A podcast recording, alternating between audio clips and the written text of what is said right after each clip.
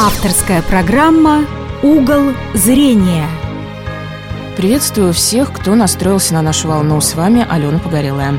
И сегодня под углом зрения внедрение инклюзивного образования в псковские школы и проблема обучения детей с ограниченными возможностями развития.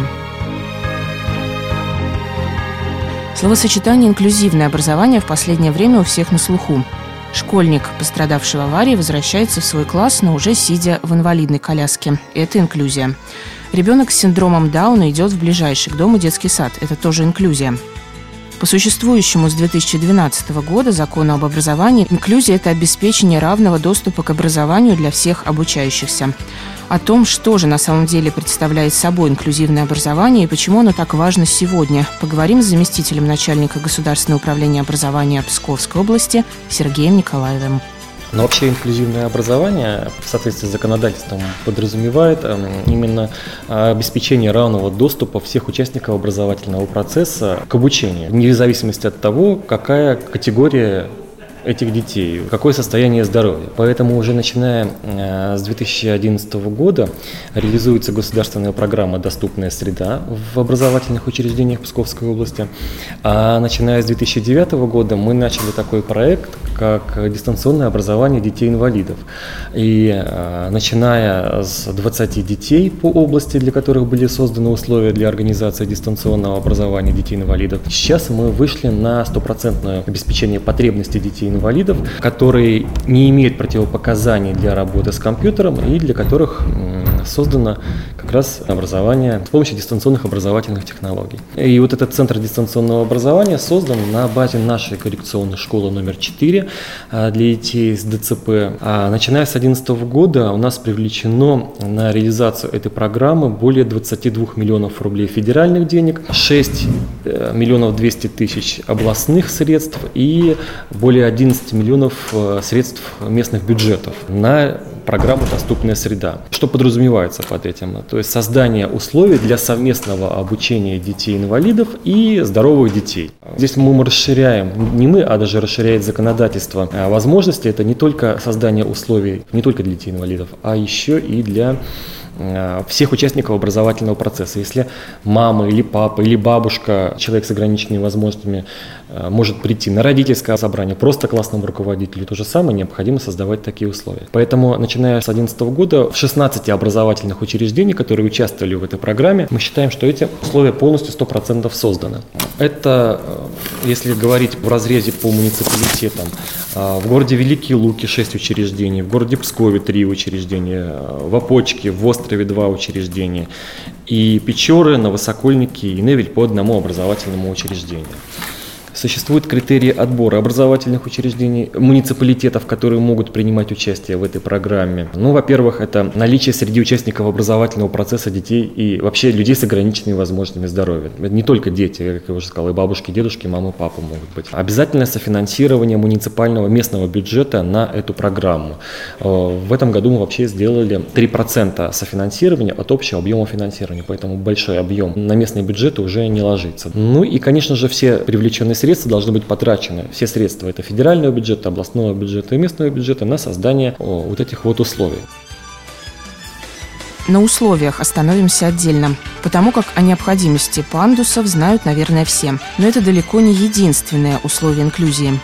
Но сделать пандус – это одно. Необходимо, чтобы если приезжает ребенок на колясочке или там бабушка на колясочке, значит широкие двери возможность э, использования именно гардероба для этих людей, э, санузлов для таких э, людей с ограниченными возможностями здоровья. Кроме того, приобретение автотранспортных средств специальных, которые приобретены у нас в Великих Луках, в Опочке, в острове за этот период реализации программы. Приобретение специальных средств обучения для таких детей, специальной мебели, если это требуется, в зависимости от той категории патологии ребенка, которого имеется. Приобретение аппаратно-программных средств для коррекционных занятий с этими детьми. Это и специальные программы для психолога, специальные программы для логопеда, для дефектолога. Приобретение сенсорных комнат для педагога-психолога, то есть так называемых комнат релаксации, комнат отдыха этого ребенка от э, той нагрузки, которая возникает э, при обучении. Поэтому вот мы считаем, что эти образовательные учреждения, они полностью оснащены всеми теми условиями, которые необходимы.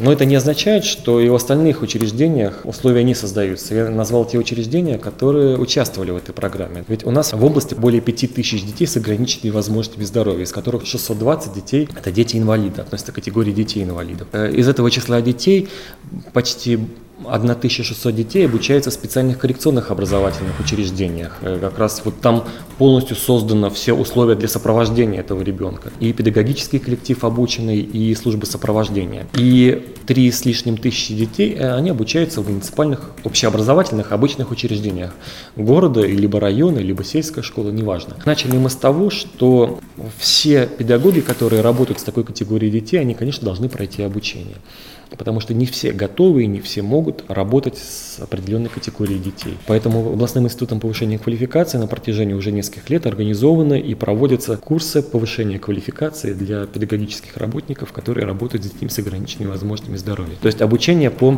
программам, которые рекомендованы это ребенку. Может быть задержка психического развития, легкая умственная отсталость, либо это слабовидящий ребенок, слабослышащий ребенок. Ну, разные бывают патологии, поэтому и, соответственно, категория для обучения тоже разные. Кроме того, мы понимаем, что именно стопроцентное комплектование специалистами, логопедами, дефектологами именно имеется только в государственных специальных коррекционных школах подведомственных управления образования. Не всегда в обычной муниципальной школе имеется тот набор специалистов, который необходим этому ребенку. И не сразу они и появятся, потому что даже если человек пошел поступать в ВУЗ, он появится в муниципалитете только через 5 лет. Да? Поэтому мы создали такую службу онлайн-консультирования.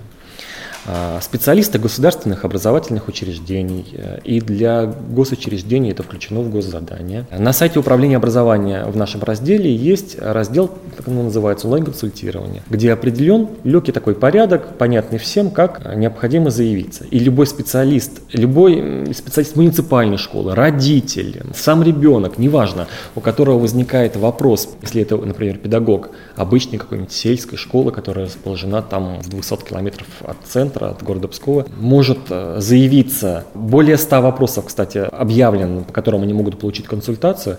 Заявляется по определенному порядку в государственную школу и в режиме онлайн через Skype он получает ту или иную консультацию. То есть как организовать, например, образовательный процесс, как составить индивидуальный учебный план для этого ребенка, как организовать какое-то коррекционное занятие для этого ребенка, который, может быть, не успевать по той или иной причине.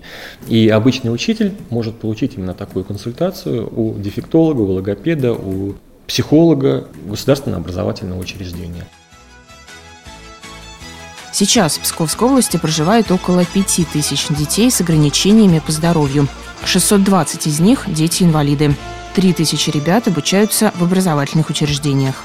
Действительно серьезный такой вопрос, когда дети действительно могут обучаться как в коррекционных школах, где собрана именно такая категория детей, да, и есть дети, которые вот родители говорят о том, что моему ребенку комфортнее не в школе-интернате учиться в коррекционной, да, а в обычной школе. Он такой же, как и все. Почему, если ребенок играет в футбол вместе со всеми остальными э, после уроков, да, почему он должен учиться изолированно от всех остальных?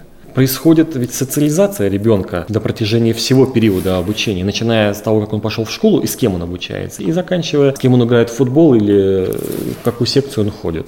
Если уж мы говорим о том, что почему ребенок на кружки ходит вместе со всеми детьми, то почему он должен учиться изолированно? Конечно, для него необходимо создавать такие условия в обычной школе. Если он ходит в обычный дом детского творчества, в обычную секцию, то и в школе должна быть то же самое обычная школа с условиями. Потому что у этого ребенка другой уровень развития, у этого ребенка другое заболевание, у него какая-то патология есть, которая, вот, к сожалению, он такой родился, да, с таким диагнозом. Поэтому родители вправе полностью выбрать то образовательное учреждение, где он должен учиться. И, конечно, школа должна создавать такие условия. Как говорят в Управлении образования области, в регионе не было ситуации, когда родители высказывались против совместного обучения детей. Однако в регионе есть 19 детей с особо тяжелыми отклонениями, родители которых категорически против того, чтобы к их детям даже на дом приходили педагоги. Ранее была такая категория детей, которые считалась необучаемой. Сейчас нет такой категории детей, которая необучаемая. И когда в 2008 году у нас таких детей было 150, которые не получали образовательные услуги вообще, это дети очень тяжелые, дети-инвалиды, которые даже родители были против, чтобы к ним домой приходили учителя, потому что вот, вот он лежачий, и, и ничего с ним нельзя сделать. Когда не стало такого понятия необучаемый ребенок, то есть ребенок должен получать образовательные услуги. Вот берем Бобры, Бобровский дом-интернат для э, умственно отсталых детей. Э, если ребенок даже уже различит красное и зеленое, для него это развитие, значит, он получил свою образовательную услугу в соответствии с его максимальной возможностью. Или если ребенок отличил круг от квадрата, это тоже для него максимальное развитие. Это все вот прописано в его программе реабилитации, в его рекомендациях. То, когда мы стали обучать педагогов работать с такой категорией детей, вы знаете, некоторые стали просто ну, отказываться, потому что не все могут воспринимать такую категорию детей. И не вина в том, что вот э, они отказываются была такая система, что педагогов не учили работать с такой категорией детей. Было понятие необучаемый ребенок, значит он может не обучаться, но и не учили учителей работать с такой категорией. Основная проблема была, да? Вот сейчас мы как раз перешагиваем эту проблему и не просто готовим не просто у нас на базе вот, Центр лечебной педагогики дифференцированного обучения идет постоянно стажировки, постоянно какие-то делегации. Да? У них у самих разработана программа обучения, которая имеет гриф Министерства образования, рекомендована для использования. И поэтому вот этот вот шаг, когда учителей мы начинаем готовить по работе с детьми с особыми потребностями, она вот переходит, и поэтому у нас уже сейчас таких детей всего 19 с 2008 года 150, в 2015 году 19 а, детей, которые не получают образовательные услуги. Хлопать в ладоши себе нельзя, мы будем хлопать в ладоши тогда, когда эти 19 будут получать образовательную услугу. Вот пока родители, к сожалению, категорически у этих 19 детей против, чтобы к ним приходили кто-либо домой потому что ребенок действительно очень тяжелый. Надо похлопать в ладоши и поаплодировать родителям, которые не отказались от этих детей, которые находятся дома, да, не отказались от них в интернат, они отдали, а дома находятся. Ну, продолжаем работать. Одной из наиболее острых проблем остается восприятие ребенка с ограниченными возможностями окружающими, в данном случае его одноклассниками. Не столько сложно, наверное, организовать сопровождение, сколько обеспечить именно восприятие этого человека, который будет находиться рядом со мной. Если мы идем по городу, и вдруг едет мама с коляской, да, везет своего ребеночка, вот обратите внимание, как реагируют люди, да, либо просто проходят спокойно, либо начинают осматриваться, оглядываться, как будто это что-то такое вот неестественное для нашей жизни. Поэтому, наверное, это самая основная задача, которая сейчас стоит при сопровождении ребенка, чтобы обучить обычных, неправильно сказал, не обучить, а привить к ним такое чувство сопереживания и понимания проблем этого ребенка. Это даже нельзя организовать, это, наверное, должно пройти э, много лет для того, чтобы мы все, все общество нормально относилось спокойно к такой категории людей, который может на коляске пройти мимо нас, и мы спокойно отреагируем, и которому поможем заехать в магазин. Ведь Посмотрите, когда инвалид заезжает там в аптеку, в магазин, сейчас пандусы там появились, да, в многих местах, не каждый способен помочь этому человеку. Чего говорить тогда о детях, с которыми находится рядом этот ребеночек. В таких вопросах всегда интересно мнение родителей, особенно детей, чей ребенок учится в общеобразовательной школе. Послушаем специалиста по социальной работе Центра планирования семьи и репродукции, а по совместительству матери замечательной умной девочки Полины. Продолжит Марина Алексеевна Заходнова. Вот это большая помощь, естественно, это технические средства в нашей проблеме. Ну а что касается вообще возможности учиться и таким детям в общеобразовательной школе, то я убеждена в том, что роль родителей здесь главная. Почему? Потому что если уповать только на специалистов, ну, того же сурдопедагога, например, логопеда и так далее, то, в принципе, даже если занимаясь ребенком там, в дошкольном возрасте там, по 20 минут в день, ну, этого совершенно недостаточно, чтобы ребенок к 7 годам был готов к общеобразовательной школе. Потому что здесь проблема в том, что родители должны быть заинтересованы, они должны иметь цель, они должны эту цель осуществлять, и полномерно вести вот эту подготовку своего ребенка к общеобразовательной школе. И сам ребенок в психологическом плане должен тоже быть готов, что, возможно, у него будут какие-то проблемы. И по отношению со сверстниками, и даже по отношению с учителями. Ну, я могу сказать честно, что когда я искала ту школу и того учителя, куда бы я с удовольствием отдала своего ребенка, я использовала, простите, личностные связи. То есть э, вот это мне очень помогло, я нашла того учителя, который не побоялся взять моего ребенка, учитывая ее диагноз, да, и все равно уровень да, здорового ребенка, инвалида, он в любом случае, это разница. Но, опять же, желание учителя и его не боязнь – это большая вещь. Я нашла такого учителя, учитель согласился, взял, хотя я сказала, что если у нас не получится, вот первый год, да, обучение не получится, мы уйдем, даже мучить вас не будем, ни себя, ни вас. Но, в принципе, все получилось, и в конце первого класса я разговаривала с педагогом, он говорит, нет, продолжайте учиться, у вас все идет, у вас все пойдет. Что касается отношения со сверстниками, да, с одноклассниками, то здесь надо учитывать особенности самого ребенка. Если ребенок сам по себе, да, инвалид, расположен к общению и не требует к себе особого какого-то внимания. Вот меня должны все жалеть, вот меня должны все там как-то лелеять. Нет, должно быть очень адекватно. Если ты пришел в обычную школу, то, в принципе, твое поведение, отношение должно быть тоже такое ровное, спокойное, без особых требований. Тогда отношения эти будут вполне адекватны, да, и ребенок будет чувствовать себя спокойно, защищенно. Здесь, конечно, роли психолога и роль педагога, классного руководителя, да, который, возможно, в каких-то ситуациях вмешивается и э, да, сглаживает какие-то моменты. Ну, я говорю, что у меня более-менее такой может быть легкий случай, да, когда явных таких видимых нарушений не видно. Да, интеллект сохранный, ну вот носит она свои аппараты, да, чтобы их там случайно в школе детей много, не только в классе, она выходит на перемену, она выходит в туалет, она ходит в столовую, да, и чтобы там случайно какие-то маленькие детки не вырвали этот аппарат, да, нам приходится волоски там отрастить длинные, да, носить какие-то определенные прически, да. ей самой комфортно, когда излишнего внимания к этому нет. Поэтому я говорю, что у нас случай не такой уж тяжелый, да, в этом отношении. Самое главное – это сохраненный интеллект и мое желание и работа. Мы в четыре года сказали только первое нормальное предложение. И у нас было три года для того, чтобы подготовиться к первому классу, к обычной школе. В этом году в Псковской области планируют переоборудовать еще 3-4 школы для совместного обучения здоровых детей и детей с ограниченными возможностями. Бежанецкий район уже подал заявку на участие в программе «Доступная среда».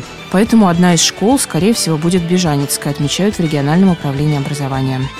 Хочется верить, что государственная программа «Доступная среда» все-таки окажет поддержку не только детям с ограниченными возможностями здоровья, но и поможет тем, кто находится с ними рядом, понимать таких особых людей.